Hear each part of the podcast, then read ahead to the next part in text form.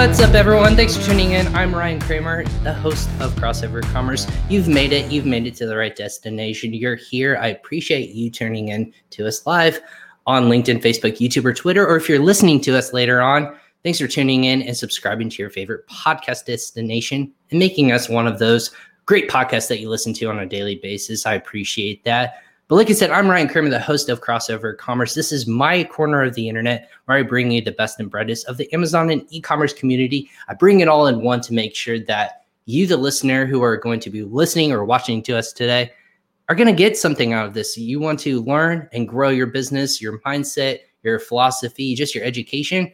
This is the place to be. And my focus is on the Amazon and e commerce space, but we're also going to be diving into some of the outside factors that apply to the space. Yesterday, we talked about social media ads and just Facebook ads in general, how to build a brand. And today, I'm really excited to be talking about taking that brand to the next level. It's not just companies out there who are doing this. This is family. This is uh, the the quote unquote aggregator space. We're going to be diving right into this. And again, a lot of people know there's so many out there, but we're going to dive into this family run operations uh, Olsam group uh, if you've never heard of them, they're actually based out of uh, England. So they're focused on European expansion, but also brands in the United States, which I really find fascinating the European growth of businesses and brands, but then also where, what that looks like on a global scale, how to build that internationally. I know a lot of brands are focused in the United States, but what's that look like on an international scale? So we can dive into that today. But before we do, want to give a shout out to always uh, Crossover Commerce is presented by Ping Pong Payments. Who's Ping Pong Payments, you might ask? Well, let me tell you, Ping Pong Payments helps brands all over the world send and receive money at a low rate, uh, helping you send money to VAs, suppliers, manufacturers, even employees at a low cost rate in their own currency. And you could do that with a Ping Pong account. Don't go to a different country and uh, fly there and open a bank account. It's a huge mess. It's a time waste. Don't do that. Use Ping Pong Payments, helping you save time, money, and effort, which everyone wants to do. Uh, and if you're selling in international uh, marketplaces like uh, Sam and his team are doing, uh, who are who is our guest today, you're going to be needing a solution like Ping Pong Payments. Go and check that out later on and sign up for a Ping Pong account today. It's free to do. You can go ahead and click on that link in the show notes below, or you can go ahead and mention Crossover Commerce when you talk to one of our lovely people over in our offices.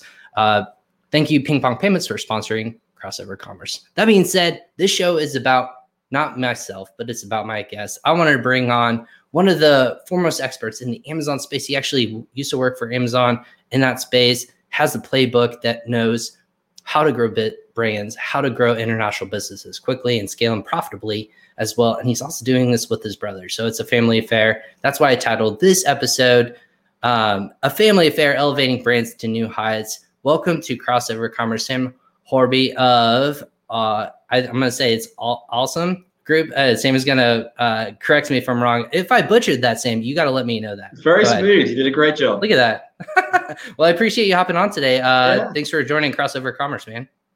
Well, thanks for having me, Ryan. As I said in, in my uh, my post, I've seen a lot of your your podcasts and your previous guests and yourself have amazing backgrounds. I, I don't. I'm literally I'm in our I'm in our office in one of our meeting rooms. It's a very sort of plain white wall. So I, I should have probably prepared a really cool sort of background behind, but I, I don't have that unfortunately. But so this great, is the great, great, yeah. this is the trick, Sam. I have to keep people on their toes. I don't like people getting complacent, and I've only done 130 something of these episodes, yeah. so people need to see something different, some flashy um, I might have a different background. And a lot of people in my space, you know, they get, I mean, I, I like to be visually appealing and I like to throw up uh, some of the things that excite about me and drive me on a day to day basis. And it's a nice constant reminder of that. But I appreciate the kind words, you, like you said in your post. Uh, I, I like it when people reach out to me, which is what you did. You reached out and you, we had a conversation about this, about your philosophy on building brands. And I find that so fascinating, especially in this space. Uh, it's a hot topic, if you will. We, you and I both know you. You just got an email. You were saying uh, that you couldn't go to Prosper Show just this morning, which is unfortunate because it was last week. Um, but that being said, you and I were not there. But that seemed to be, from what I felt, the buzzy. Everyone was talking about it. I know the the minds of like Thrasio, Elevate Brands, uh, Perch, lots of money being raised happened to be announced then that's not all sunshine and rainbows. Obviously, it's there's other companies like yourself that are just doing different things that you're kind of going maybe against the grain, I would say. So I'm, I'm curious your philosophy, who you are, why you decided to get in this crazy, fast moving pace, and like what what drives you and your team kind of to innovate and grow and move forward. Yeah, cool. So I think first of all, it's a bit of background to, to to myself and Ollie. So we are brothers, Ollie and I. He, he's the much taller brother, I have to say. If you meet him in person, it's funny actually. Our team is mostly remote, so when I new joined right. meet him, wow, this guy's huge. Um, but anyway, we're, we're both we're both brothers. Um, essentially, we have very different skill sets. He used to work, you know, in private equity, investment banking.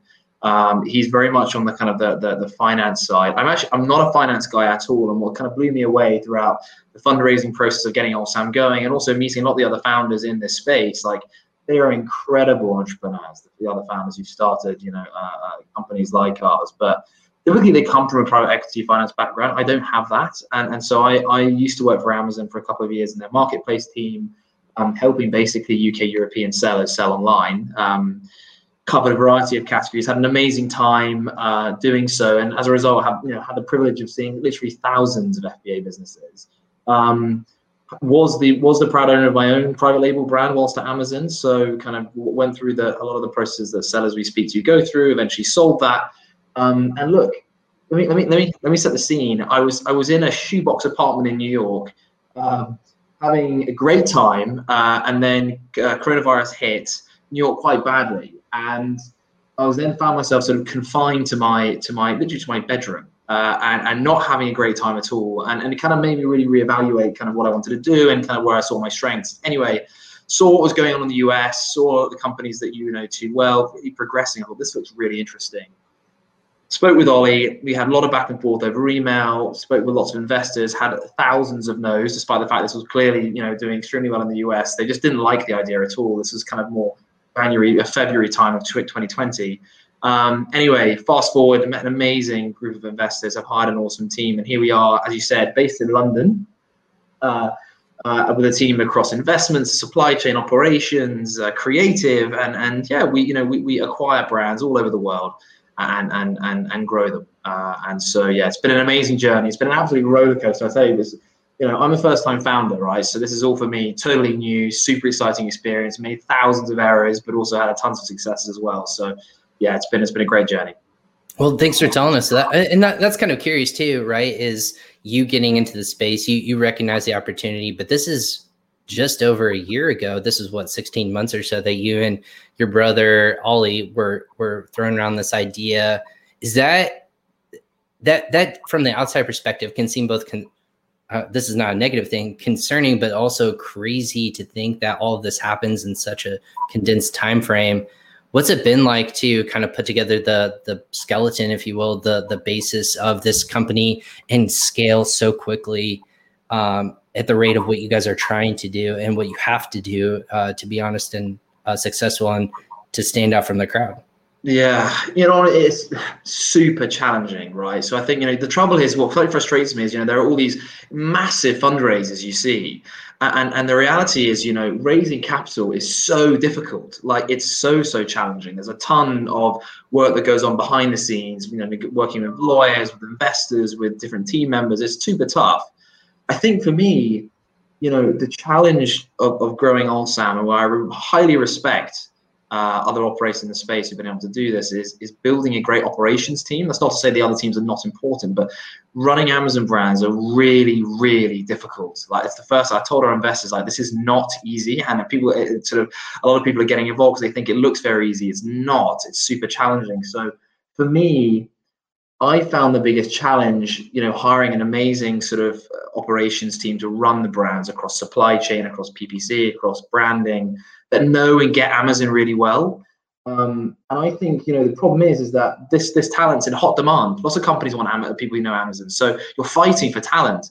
Um, and so I think you know the biggest challenge to me has been has been building that team. But what I think we've really done, we're very fortunate, is that you know as you said, I used to work for Amazon in the marketplace team, so I've managed to you know hire a couple of my fellow colleagues who are crazy enough to join us on this journey.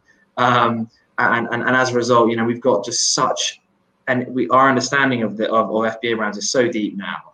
I'm truly. So you said you work on I, am going to cut you off there, Sam, real quick. Uh, you said you work on the marketplace team. Like Amazon has all these different little little pod, I call them pods. I, I like to think Amazon's like they don't talk to each other, and probably they do. This is my interpretation. They have all these different segments and markets that you're going to be working in. What's a marketplace team like? Describe for our listener who might be like, what's a marketplace team on, on Amazon's view? Is that is that cultivating bringing brands onto Amazon? Is that just making sure that the experience is great. What, what, what's that look like on that side of things? I, I think the first thing to so you know in, in, general, like Amazon has their consumer business. So you've got the retail business and you've got the marketplace business. And I can't speak behalf of North America, but in the UK, you know the team is around 130 people. Well, when I was there anyway, it's now even probably even bigger. Um, and you know, and they sit across various functions, but broadly speaking, they're split by category. So you know, consumables, uh, hard lines, DIY and tools, basically the product category you're selling in. And then within that, you've got teams that re- recruit brand new sellers and bring them onto Amazon. And you've also got another team who basically nurture and grow existing sellers. And the aim of them is to then push sellers onto new products, FBA, SFP, things like this. Um, so it, it's it's actually a very very small team for the size of the UK marketplace. Um, right. So yeah. So yeah, you. I mean, UK marketplace is uh, what we've touted on this uh, podcast, and the de- the data represents not ha- maybe but half of what the United States represents in terms of volume and uh, opportunity, but like that continues to grow and develop. It was on it was on pace. I would say it was definitely two, maybe two A or two B right now behind Germany. If if that makes sense, I, I think that would be a fair assessment just ba- based upon Brexit and and all the changes around that, and people have kind of figured out if they want to continue to grow in the UK or not. Um, we're talking about international expansion now, but uh, or in different marketplaces. Mm that that that to me sounds like that's that's your ticket into understanding above and beyond what these other companies might be might be looking at in terms of if I'm a brand and I want to know that and, this is pretty prevalent on your website. I like how it's it's our responsibility to take your brand, cultivate it and grow it and make you happy behind it. And I, and I think that's a I think that's a really cool concept of trust us with something that you grow, you put your sweat equity in, and then we're going to take it and make it something that maybe you don't have the time, the money, or the effort to do. And we're going to make you pleased with that outcome. Like take your vision and grow it. Is that is that kind of the philosophy at the end of the day? It is. It is. I mean, I think. Look, the, the, the thing is that uh, because I've done this before, like I, I have my own brand and, I, have scaled it to a, to a point, so I, I understand what sellers are going through when it comes to this exit process, and it is so difficult to take a brand to zero to a million in turnover. I think people underappreciate how tough that is. And so when it comes to the exit, like this is, I was, it's so stressful. It's so personal. Um, and the truth is, the only thing in your mind is, oh, these people going to mess it up. Like, do they actually know what they're doing? Um, and, and, can, and can they can they truly execute and grow on the business as, as I want them to? Um, so you know what we always try and say is, you know, we we've been through the process, so we get it. And you know, second to that, we really, really care because Ryan, one of the things that I think blew, has blown me away by this space is word of mouth is everything, right? People speak a lot. There's a lot of conversation internally, and the reality is, if you are unpleasant to a seller or completely bomb a brand, um, it, it, it, makes for a challenging conversation, I'm sure, down the line with sellers who undoubtedly will know the business owner you spoke to. I, I feel. Um, right.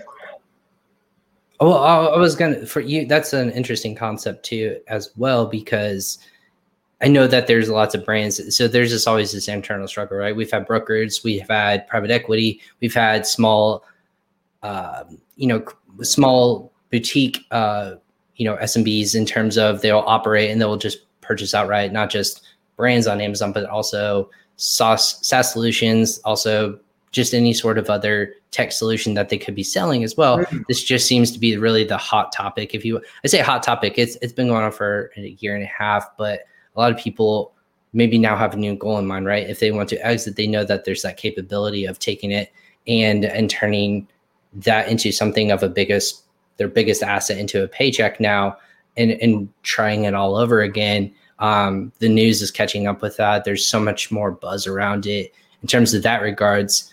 So what, what's kind of the the positives in this space right now? Is it because a lot of people might think, oh, this is great because a lot of people can reward small SMBs basically uh, for their hard work. They can just take that and duplicate it on a higher level. Mm-hmm. What, what, are the pros to working with um, I would call it like an aggregator or a business entity that is acquiring brands like yours? I think just just taking a step back from the, the aggregator point, I, I think what's cool about what's happened in the last year or say you know long 18 months is that actually you know I, I, think we're seeing almost a professionalization of, of the marketplace right? You're seeing sellers get really sophisticated and the tools they use the insights they can gather. And this has led to like a proliferation of, of kind of service agencies and offerings i think what didn't exist in the past. So actually i think now despite massive macro problems that headwinds that businesses are facing actually there's quite an interesting supportive ecosystem that sits above this um, be it around payments awesome returns handling you know customer service uh, offshoring like incredible infrastructure that wasn't there before so i think actually like sellers are it's easier now i'm not saying it's super easy but it's easier to really if you want to scale your business effectively i think you know the, the benefit i think of working with an aggregator well as a to as a seller it depends on what you want in the next owner of your business and an aggregator may not be sure. perfect um, but i think for me you know what i love is that i have specialists in my team with like 20 years experience in supply chain in 3PL forecasting, demand planning, you know, cross-border logistics. That's pretty cool. I was so bad at that when I was doing my brand. So to have someone tell me, Sam, um, we're going to buy your brand. And by the way, our head of supply chain has worked in Shenzhen for a couple of years. He's worked for DHL for many years. Like he knows supply chain. It's pretty awesome. In the same way that, you know, it's the same for creative, it's the same for PPC. Um, it gives me reassurance. Um, you know, I would say the downsides, and there are always downsides. And let's, let's be honest about it. Like, you know, I think um, sellers might think their brand kind of might be like a very small fish in a big pond.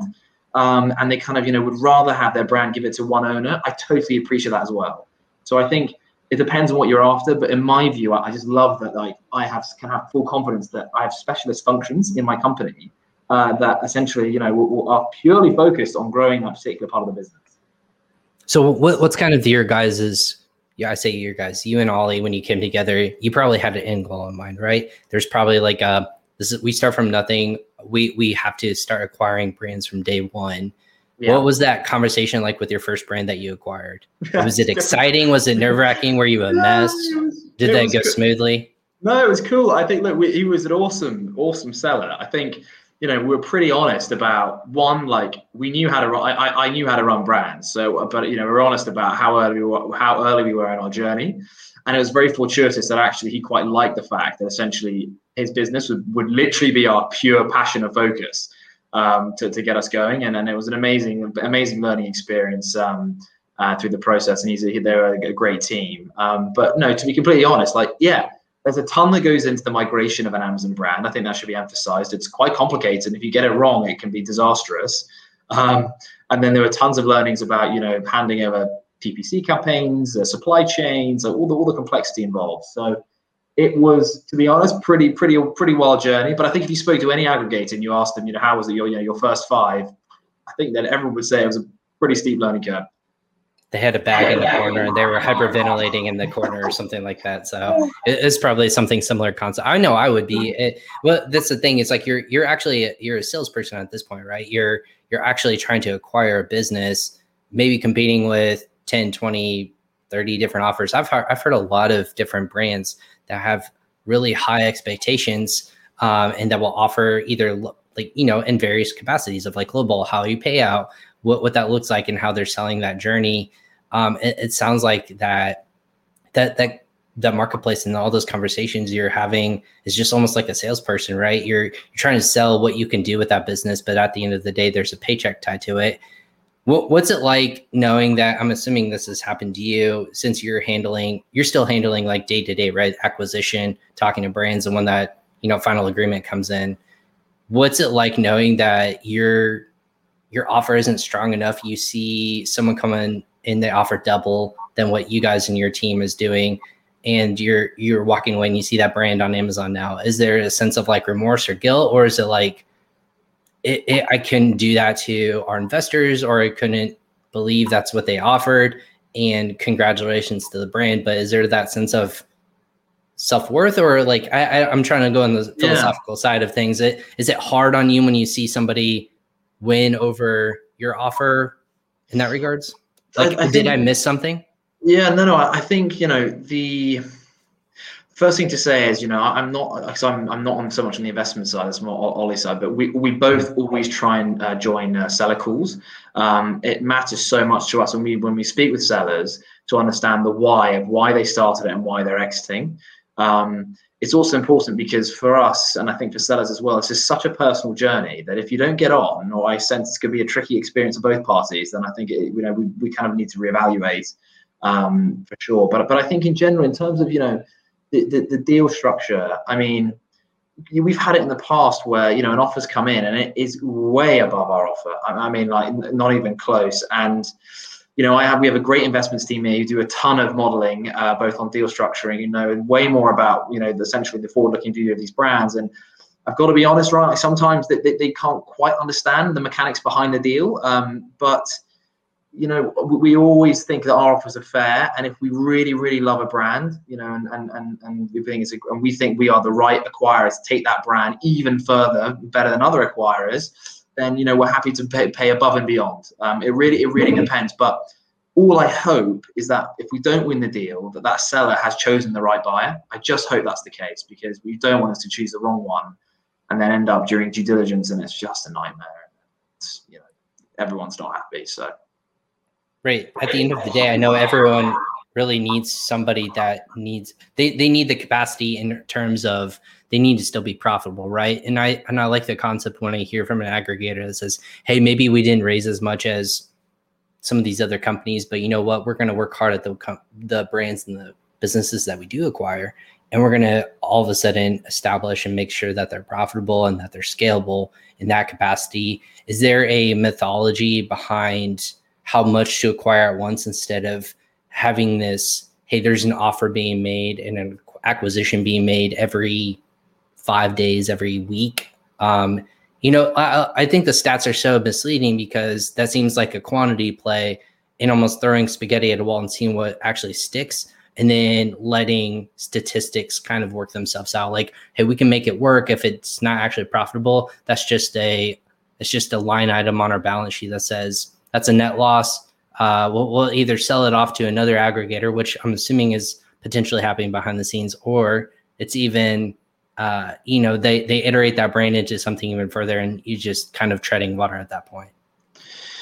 Yeah, no, I I I think so. I mean, look, our, our perspective is you know we we don't have a um it's not a volume play. We, we're, we're, I, I have to be honest, we're not acquiring the volume I think that others are doing, but when we are acquiring, I guess, more brands that we think within our quality uh, criteria, um, purely because I think I think some acquirers, not all, but some might face operational challenges, perhaps in a six months down the line, a year, when they have all these brands, they're super challenging to run, and um, you know we, we'd rather essentially acquire slower uh, and, and choose very carefully the assets we have under management. Um, that's just that's just that's just our own that's just our own our own our own uh, perspective. But um, no, you're right for sure. Like the, the numbers for some of these are, are incredible. I, I read the sort of two two three a week.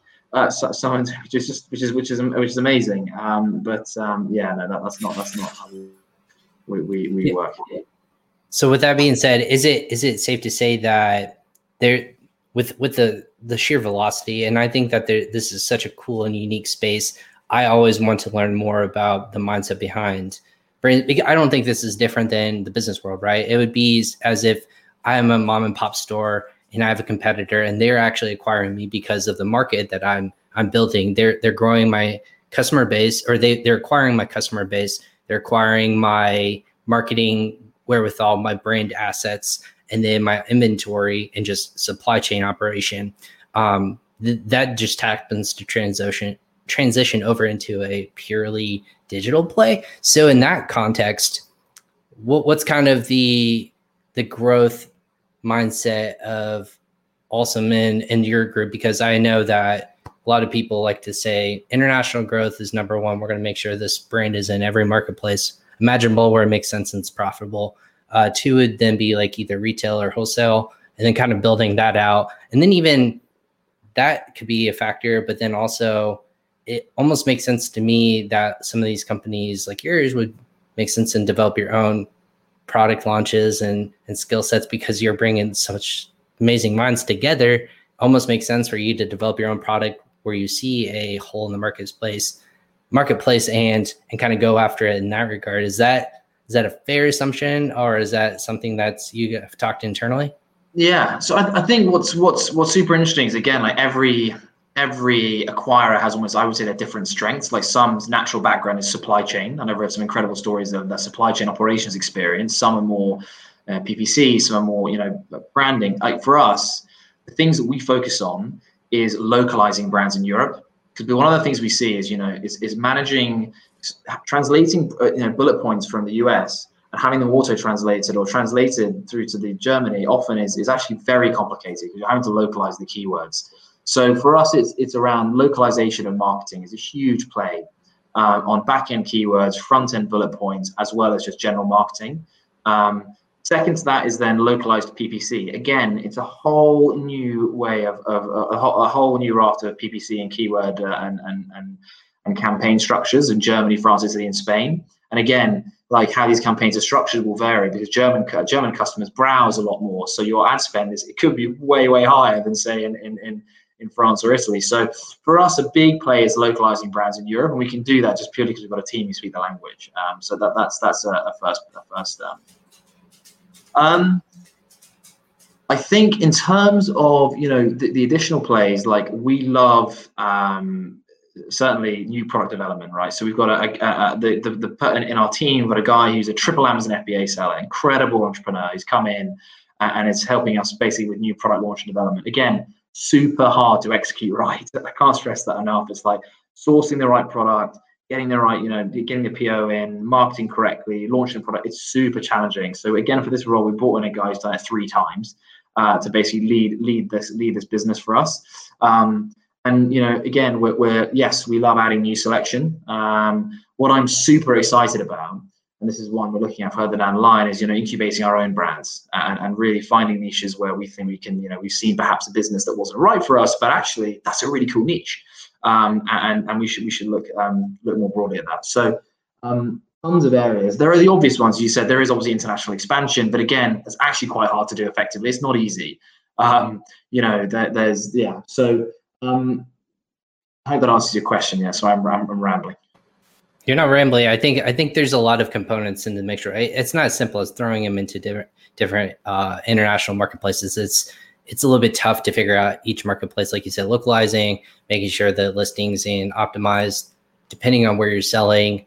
Um, one of my favorite episodes was talking through Japan and the PPC wherewithal of selling Japan, uh, knowing that there's four campaigns for every single one product is, is somewhat mind boggling to me to know that you have to speak four different languages just for one marketplace and and hit all those different components that make sense to that localized audience but you're talking to a billion plus people right uh, in japan and uh, in asia. But then there's also other components that i think is is fascinating in the space too is is that you said that all this talent is being acquired or this coming together and saying hey we actually have the wherewithal to build our own brands and kind of scale our own companies to a seller who's like maybe by themselves. That might be a scary thing because they're saying hey all of a sudden there's all these major corporations that have these uh, have the money the power and the wherewithal to maybe take over a certain category or space. What do you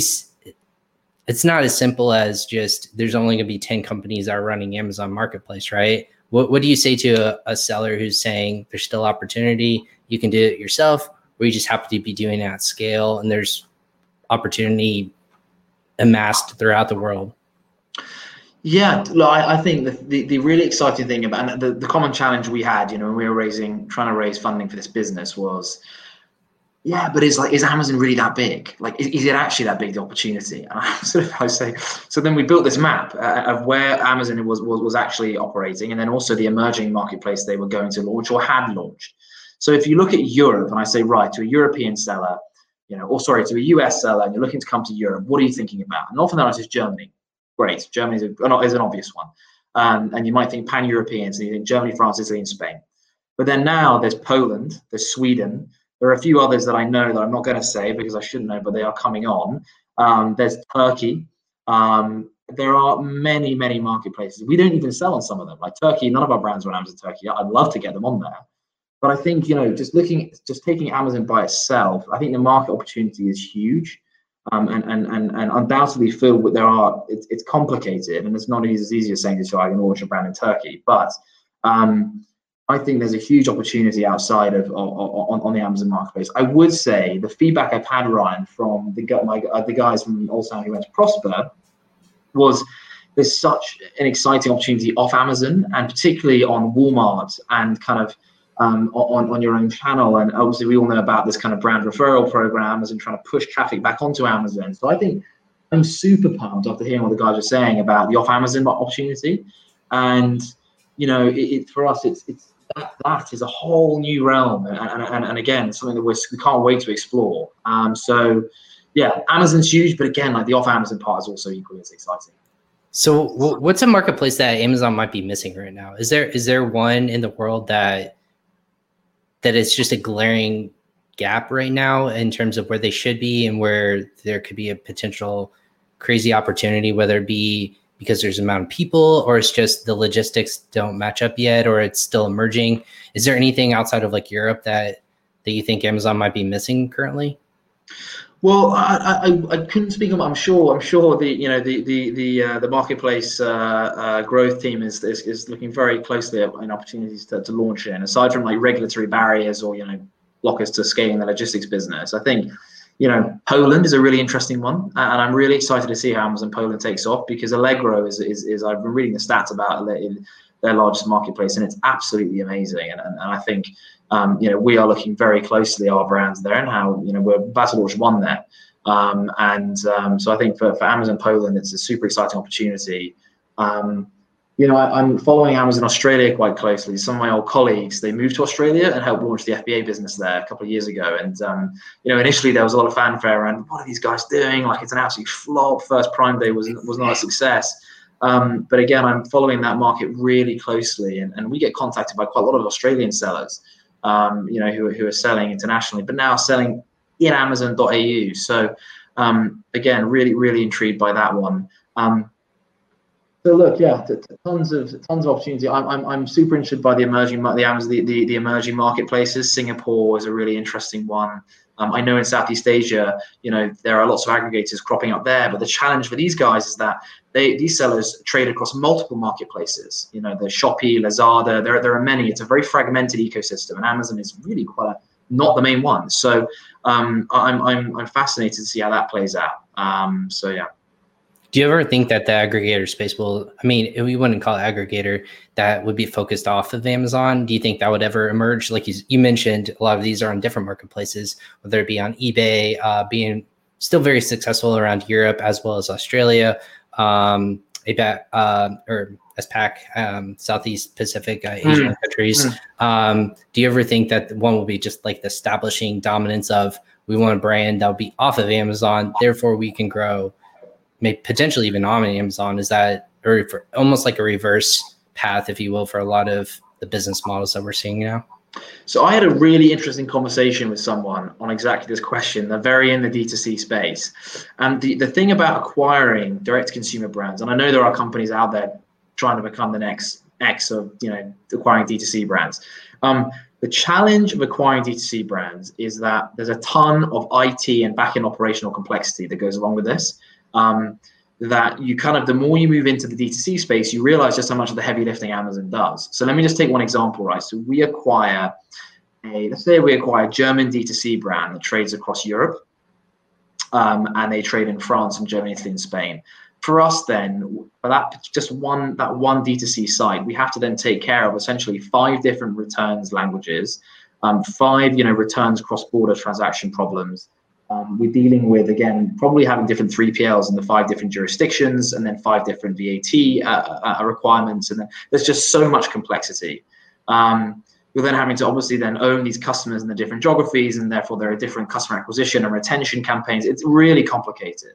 Um, so I think you know, for, for, I think it's I think it's awesome, and I think you know if you are focusing only in say one country, my understanding is that from an IT and operation perspective, it's a bit simpler. But our, our head of IT, we, we we spoke about this as a team. You know, when are we moving to D2C as a focus?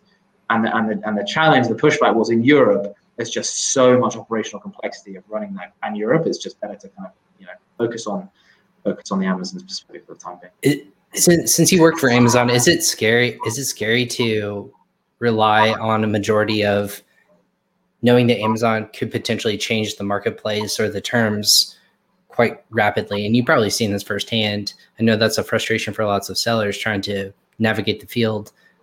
I know it's hey, play ball with the big boys. You have it's just part of business. It's part of just ebbing and flowing with, with these businesses. But at scale, is it difficult to kind of know that lots of your revenue is coming from a, a platform, if you will, that can change almost on a without any sort of notification and you have to all of a sudden switch out either inventory levels out of fast pace um, uh, trying to figure out if your listing is shut down. There's no like continuity which it seems um, that you can predict or plan for as as well as one want may want to.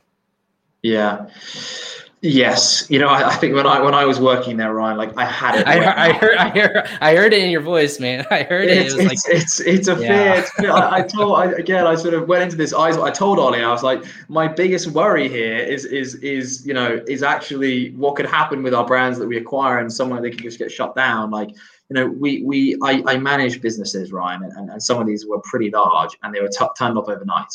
Um, and you know, I spoke with sellers, some sellers who were literally crying to me uh, on the phone. And, you know, it was our job internally to understand what was the reason, why did it happen, how you meant to basically resolve it. And, you know, I've seen I've seen the really ugly side of this, and it's super challenging. So, yes, going into this business, you should be com- uh, completely aware um, that it is a beast you're dealing with, and it is black and white. There is no grey and sometimes you know they might perceive your white as black and suddenly you find yourself penalized for something that you didn't even think was wrong um, so internally we have a we have a wiki in in, in, in that has all the things essentially that you know could happen and if they do happen why does it happen and what to do that we just know from experience um, your, so uh, yes, to your point, I, have seen the ugly side of it, and, and, I'm acutely aware of it. And to be honest, it hasn't happened yet, but it will happen when something really, really bad happens, and we have to deal with that.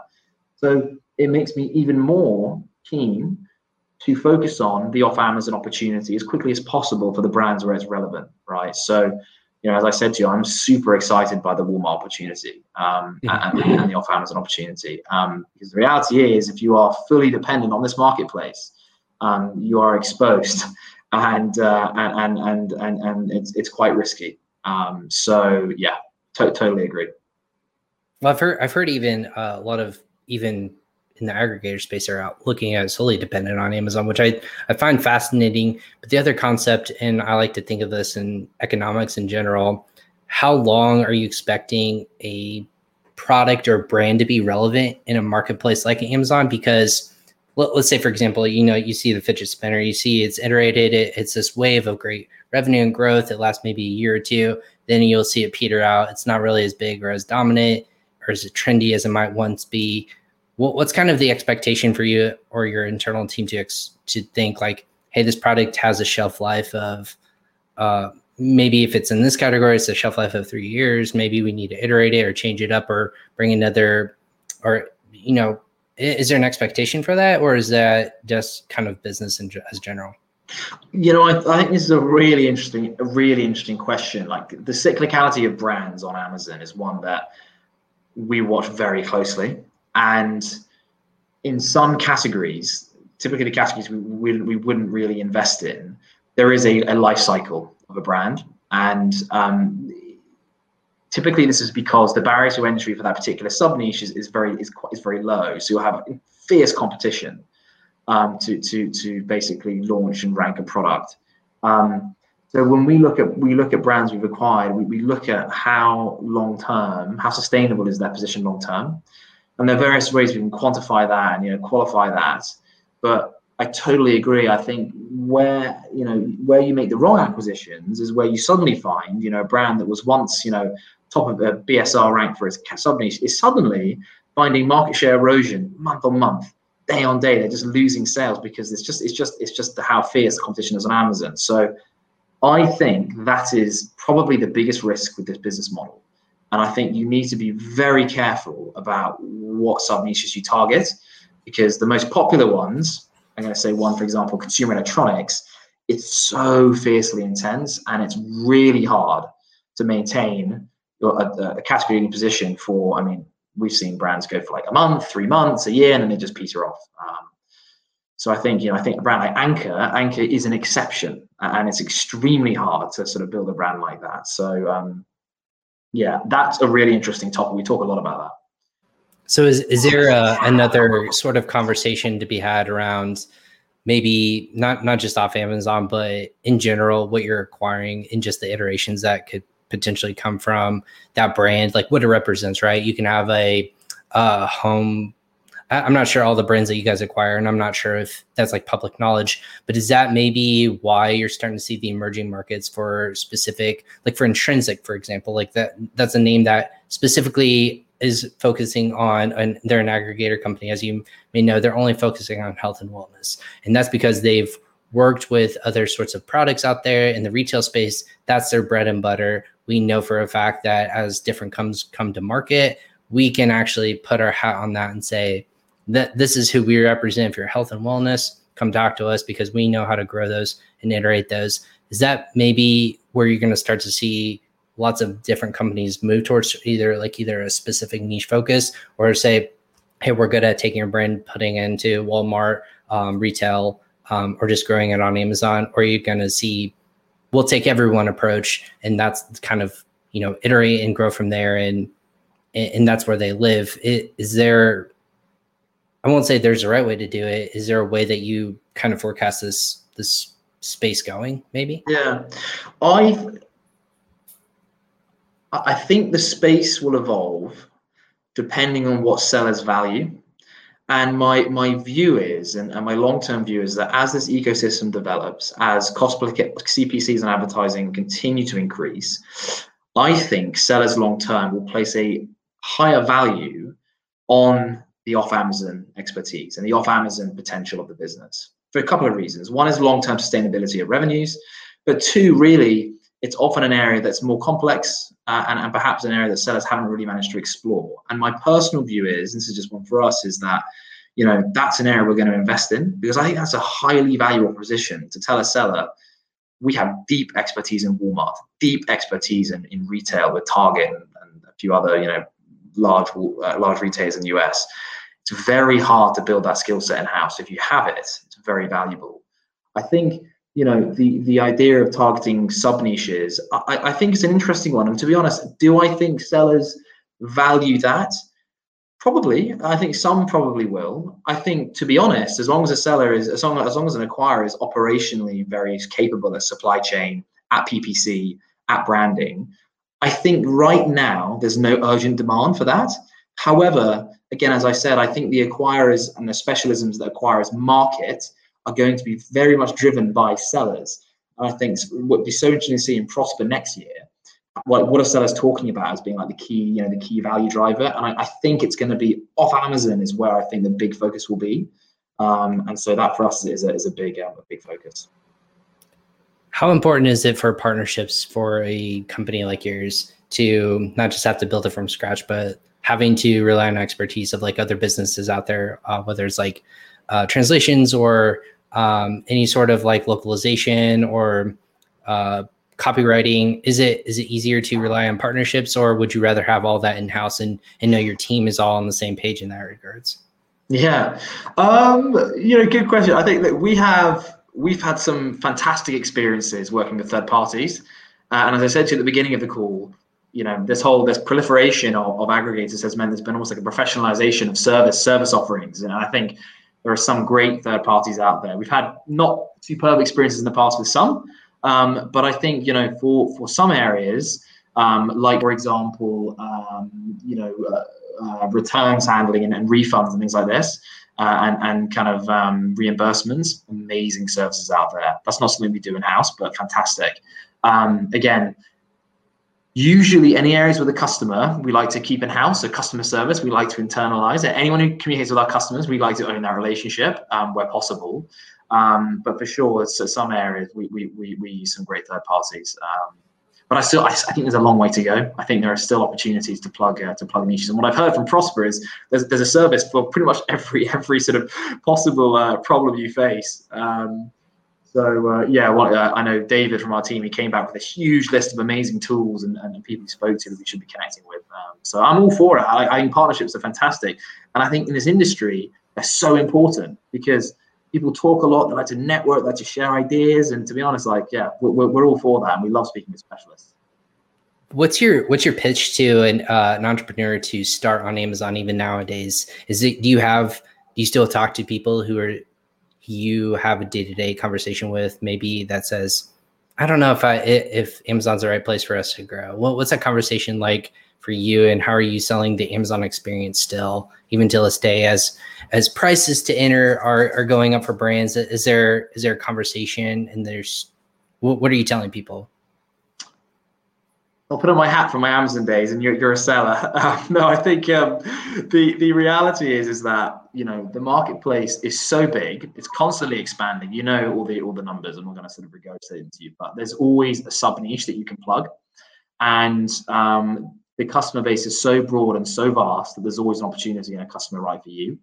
Um, you know, I would say that and and it's quite funny because our team they look at so many interesting opportunities but we sometimes we chat after work and we think like oh what would i do if i was a seller? What product would i sell? And we've got tons of ideas. Um, i would say you know as a seller joining now list down the things that you're great at and list down the things you're really bad at and you don't enjoy. And i would say for all the ones that you're not very good at outsource to someone who's better, who's, who's a professional. And I think principally for me anyway, that was supply chain. So supply chain, have a have a have a VA or someone who's fantastic at supply chain to help you with that function. And then I would say, you know, find find a really niche in a sub niche, and there are there are lots. Um, and then you know, come up with a brand you've seen typically in D2C or in retail, and um, essentially try and emulate that. And, and that, that, that's that's what I did with my brand. Um, but I think you know, think about as a seller and, and as, as a as a first time entrepreneur entering this space is longer term. Like you ultimately want to exit this business, so think about what you need to do in order to build that. And there's a whole world. There are lots of podcasts on what to do in that respect, but um, do think about the long term success of, of the brand and, and, how you can make it defensible um, in the long term. Since you spoke about branding, I, have asked this a couple times to people, but I don't know if I've asked a person who's in charge of you know aggregation in in general how important is a brand that puts puts like a lot of emotion or puts the face of an individual as part of that brand? Is that is that valuable to a brand in your eyes or is that something that you can't replicate internally? So if you were to purchase that brand if i'm a seller and i know for a fact like if i'm ryan's uh, hardware store or something like that and i have a really good selection of products but they know that my name's tied to it. My face is on the brand or logo or whatever that might be. It would be a terrible idea, but uh, let, let, for example purposes, um, what would be kind of your thought around that? Is that something that sellers should maybe separate themselves from, or should they more? If that is that valuable to even a business like yours? Uh, do you know what? I, I have very strong views on this because, like my my personal opinion is um, you know, customers, aside from reviews, um, which is obviously a key a key driver, customers buy the why of your product, not the what. So if you're a seller, Ryan's, you know, you're Ryan spatulas, and I'm Sam spatula. Um, and I am just there is no why behind my story, but your why is you are a budding chef who came up with this amazing brand to you know deal with a problem you face, and you grinded really hard, and then you you know launched your own restaurant and these are the products you created with your own restaurant that story speaks so much more than mine. And so i think with with sellers build a brand about you and why you. So for example we came we came across a, a business that they made loo roll for rvs um, and um, it was literally paper toweling. But the story behind the why and who they were husband and wife kids traveling, you know, digital nomads. I was like, this is sick. I love this story. I told Ollie, I was like, I want this, I want this brand. These guys are awesome entrepreneurs. Customers love them because whilst it was just loo roll, sorry, uh, you know, a toilet roll, um, you know, customers were like, great story, love the founders, like amazingly soft paper. Was it any softer? I mean, like, it was soft, but I don't know if it was any softer.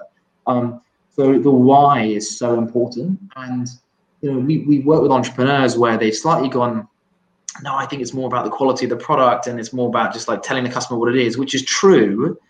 But never underestimate the story of who you are and how you got the brand to where it is because it's seriously hard and customers really, really value it. Um, so yeah, my personal opinion is yes, it matters so much. So how do you how do you put a a price point on that? It, like because they're no longer going to be operating, right? It would be you. Yeah. What do you? How do you quantify something as as difficult as maybe like a, a, feeling that you get when you purchase a product uh, because the story you know it's quanti- it's it's unquantifiable there's no metric that says like it does better than charmin or any other sort of like name brand out there um, mm-hmm. like you said all these you know loo roll or whatever that might be uh, no slight to your brother but uh, just what, what what's how do you quantify that in terms of measuring how that's going to factor in your payout or your your terms or just your growth to your board or anything like that. You're like hey i really felt that this has a quantifiable metric. Don't know what that is but yeah. trust us in that regard does that make sense? I you know i, I think the uh, just a couple of points to unpack there. I think my first point around just like the value of a defensible story and narrative is is can't be undervalued. So for us you know that value would probably be placed in the longer term of you know where we can take this product what new markets can we take this product to where else will customers connect with this brand? So yes it would attract a high multiple and to be honest we did bid very highly on this brand but uh, someone else loved it even more than us so they took it for us but it's doing well. Great to see. Um, but I think you know the, the, the other question I would love to get your view on this is you know and, and a common challenge we get is if you take these passionate owners, these founders out of a brand, does it take away the soul, the heart of the of the business? Like, can you actually execute and grow the business without them? And well, I don't, Ryan, I've got yeah. T- what, what do you think? If you're asking my thoughts, uh, well, I I think it depends on how involved the founders are, right, or how maybe involved they are afterwards. I I'm trying to think of some exciting because when you think of certain brands, you might think of individuals, right? And that's and that's a good thing. If they're selling the likeness of their story, I think you can.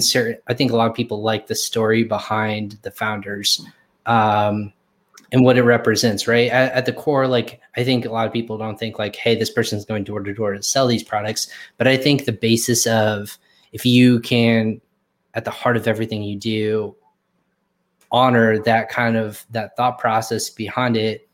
I don't know i guess it depends on the company and growth because if if let, us say let's say worst case scenario this brand gets put on the desk of somebody out of college or a new account manager and they're going to be running the growth is that person going to care as much as that individual when they were growing from nothing all the way to something? Probably not it's not matched. But if you have if you're cultivating a an environment where everyone's on the same page and it's your due diligence to represent them moving forward i th- i think you can to to a factor a degree i don't think it would be 100% but i think if if that is at the mindset of what you're doing i know people have stayed away from those brands because it is difficult to do but if you mm-hmm. understand where they're coming from and then you know the story and how that can grow i, I think you could potentially do that um, as long as you keep that at the forefront of what you're doing, if whether it's all eco-friendly products or hey, our daughter had cancer and now this a portion of these proceeds go to cancer research or something like that. I've seen a lot of brands put money back into what makes them passionate and why they do these products. Um, so I think if you can cultivate that growing forward, I or going forward, I should say, I, I think that could be replicated to a degree and and still build on that brand. So if that answers your question. That would yeah. be my personal opinion. Yeah no i think i think i think it depends on it depends on the category and then the subcategory. I think some require such a niche understanding and specialism that I, I just couldn't possibly tell the seller that our, our team could take that on and manage it within three months. Like i just don't think it's possible. Um, but i think some and especially in our team and depending on how other acquirers are structured you can you can if you build the right mentality and you make the, the brand managers almost like you know CEOs of these brands and, and you reward and incentivize in the right way, I do think it's possible. Um, and I tell you, and we have the sellers come in here and the sellers tell these brand managers their story. We have like face-to-face meetings here, and, the, and, and these brand and these and these brand managers meet these owners, and you see the passion they have. It's infectious, and actually, you know, they work very closely for a period, like a handover period, and then obviously, you know, depending on how the deal structured, it might be, you know, they step back, but that's what we found works really well, bringing the two parties together and just seeing this owner be like, got this idea, this idea, like you need to do this. Like it, it is, it is possible. Um, so yeah. Well, sometimes I think too, maybe Amazon isn't the, maybe Amazon's not the place that you build that brand, right? You're talking about the exciting natures of building a direct to consumer brand, whether it's off their own website or even just, just telling that story into different marketplaces branding on Amazon has always made it has been fascinating to me because if I'm a consumer and I'm just looking for a solution, am I going to search for that brand? Probably not. But the awareness comes after the fact. They know that once you buy that product, that's where brand recognition really kicks in. I think um, beginning if you're driving lots of people like Anker, for example, like that's a name brand that lots of people obviously know that they don't know it stemmed from Amazon, but they know what that represents and know where you can go to purchase it. They built that off of on their own websites now. Um, it, it, all it all kind of just ties to the the title, but branding's hard on Amazon. I would think. I think it's very difficult. Um, I've heard people like Kevin King, for example, um, who's fantastic at branding and growing fantastic businesses on Amazon and he touts, you know, once you get to a certain functionality and search volume for your brand, then you know you've actually made it in terms of your brand has been successful on Amazon. So I, I think that there's a component of that. And instead of like toilet paper, you're looking at like Ollie's toilet paper roll or something like that. I think that's very fascinating in terms of what that metric actually means to people searching for that specifically on Amazon versus what it represents in terms of the feeling and wherewithal and what the company represents. I, I do. I, I completely agree with you. I do. So yeah, with that being said, Sam, so what what's kind of the next part of this year? I know we've already talked an hour, and I told you it, it breezed by, and I would talk to you all day about phil- philosophical nature of Amazon and uh, building brands. But what's kind of the next part of the year look like for you and your team? Is it more acquisitions? Is it just focusing on what we have here going forward? What, what what's kind of the core focus on what you guys want to do and achieve for the rest of 2021? Yeah, so look, this year is a really exciting one. I think you know we, we have some really exciting news we're going to be sharing very soon. Um, uh, Anything you can drop today? Uh, no, no, I can't share it today. Um, but um, but but it, but then in terms of you know we've got a couple more acquisitions we're looking at doing um, some more uh, some more sizable transactions. But to be honest, Ryan, you know I think Amazon sellers are facing cost pressures at every single angle. You know you've got container ships the containers are out of control now. Um, you've got, you know, the, the inventory performance index scores that, to be honest, make it so difficult to grow the bits to grow brands. Um, we're dealing with, you know, raw material price increases.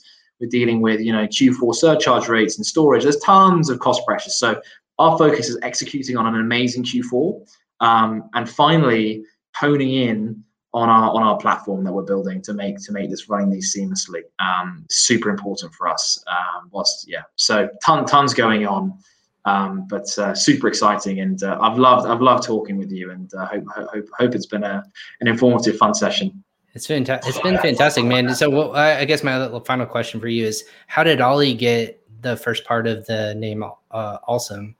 Uh, how, how did he negotiate that with you? We went back and forth. It was literally, you know, I sort of thought, actually, oh, did that? But Samuel, Samuel was taken, uh, unfortunately. So it was, uh, yeah, I, had to go to the whole Sam. But he, he's very happy he's got it. I can tell you that free. I was gonna say, yeah, for a family, for a family that works together to put both of your names on it, that, that's pretty awesome. So that we're talking about personal branding, and there we go. You even put your yeah. stamp of approval on it, but putting your yeah. name literally and figuratively into the business. So that's awesome, Sam. Well, family business. Yeah. Well, that, that's exactly. So I was going to say, is it just you two, or is there another brother that or a sister that we're leaving out of this business? That's not. We have. We have. We have actually. I'm, I'm one of five brothers, so there's a couple of really. Others who, yeah, who, who are looking to get involved. I told them like, there's enough risk as it is. Don't come in. Uh, but no, they're, they're, uh, they're, yeah. We got many brothers in our family, so it's um, yeah, they're they're all eagerly trying to see how they can you know get in throw them in a warehouse, do some manual labor. yeah, exactly. Yeah, yeah. Or talk to some pliers or whatnot. So, hey, man, thanks so much for hopping on today, and it's been fantastic. I'm excited to see, like I said, a lot, a lot of news in this space in terms of like acquisitions and money being raised. I think that's just a, a just the beginning, if you will, of what what's to be saying. And I think innovation is is super key in the space. I know you guys are working on that, and you found kind of this nice little sweet spot working in Europe and then obviously brands in the United States. Um, so I'm excited to see where you and the team kind of move forward from here. Definitely. Can't wait. Can't wait. Awesome. Thanks so much, Sam, for uh, hopping on today. And uh, we'll catch you next time on Crossover Commerce. Thanks, guys. Yep, no problem. And then everyone, thank you so much for hopping in. I'm going to get rid of that. There you go. I always do this every time when I want to move on to the next uh, graphic, if you will. Hey, it's hard to produce and do interviewing all in one, but we're to get there. You think I would have it down by episode 132, but sometimes my trigger is just not, or my finger is not quick enough to select the next graphic. But what do you think, everyone? What, what's kind of your expertise and your, or I should say, thoughts on the aggregator space? What do you think it's um, going to be in the next six months, year or so? If you had conversations that prosper at any of these events, what was those conversations like? Are you more apt to sell your business to an aggregator or work with a broker? what's kind of your thoughts? I would love to hear your, uh, what you think in the comment section uh, whether it's on the audio audio side uh, with downloads, or if you're on the video side, you can put those in the comment section. So go ahead and drop those in there. Love to hear your thoughts. And of course, I forgot to ask Sam directly, but you can go ahead and check out Olsam in their group um, at Olsam uh, olsamgroup.com. So make sure you check them out. That's going to be in the comments and the show notes as well. So if you ever check them out, look at their background, who's working with him, what kind of uh, opportunities that might exist with them. Go ahead and check that out as well. So, with that being said, this is Crossover Commerce. This is episode 132 of Family Affair Building Brands and Taking Them to the Next Level. Thank you so much, Sam uh, and his team, for hopping on Crossover Commerce. And we'll go ahead and catch you guys next time on another episode of Crossover Commerce. Take care.